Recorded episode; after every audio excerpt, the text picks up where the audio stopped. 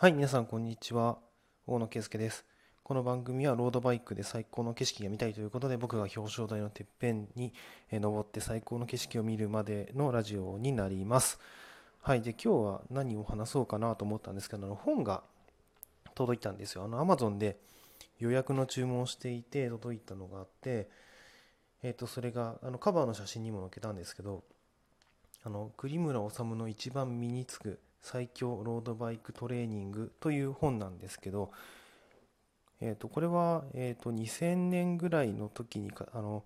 まあ、レーサーとして活躍してて今あの監督とかいろいろやってる栗村さんの本ですね。最近あの発売になりました。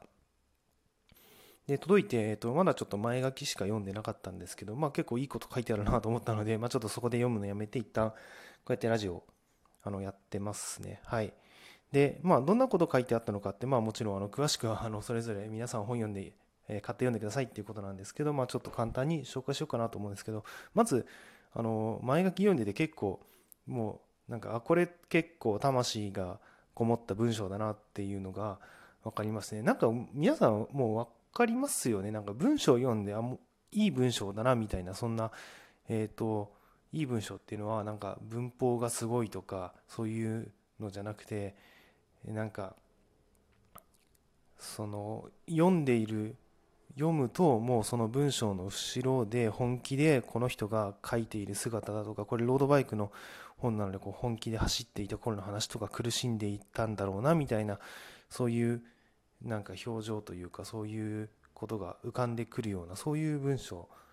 ですね。なんかそういうのを僕はいい文章だなと思ってます。で栗村さんってえっと結構その経歴としては僕はすごいな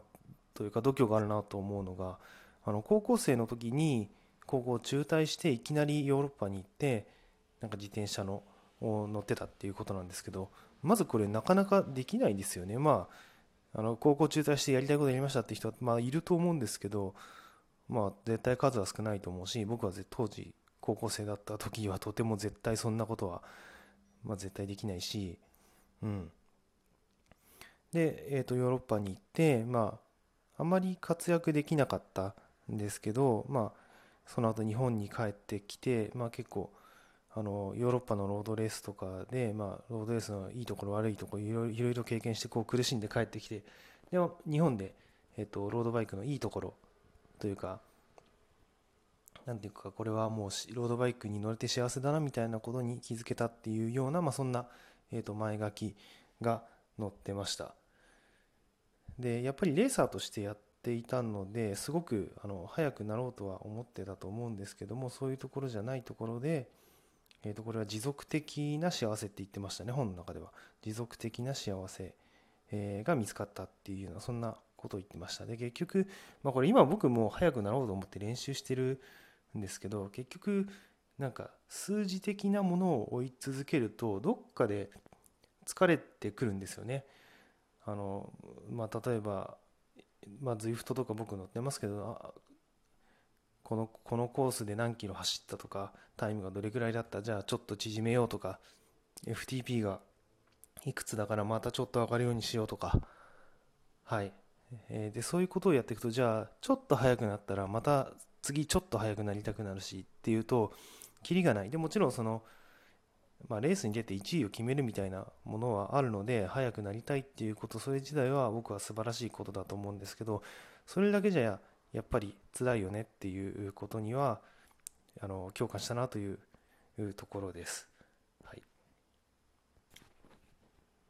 というところで、まあ、今日はあの簡単なラジオだったんですけどこんなところで終わりにしたいと思います。えっと、また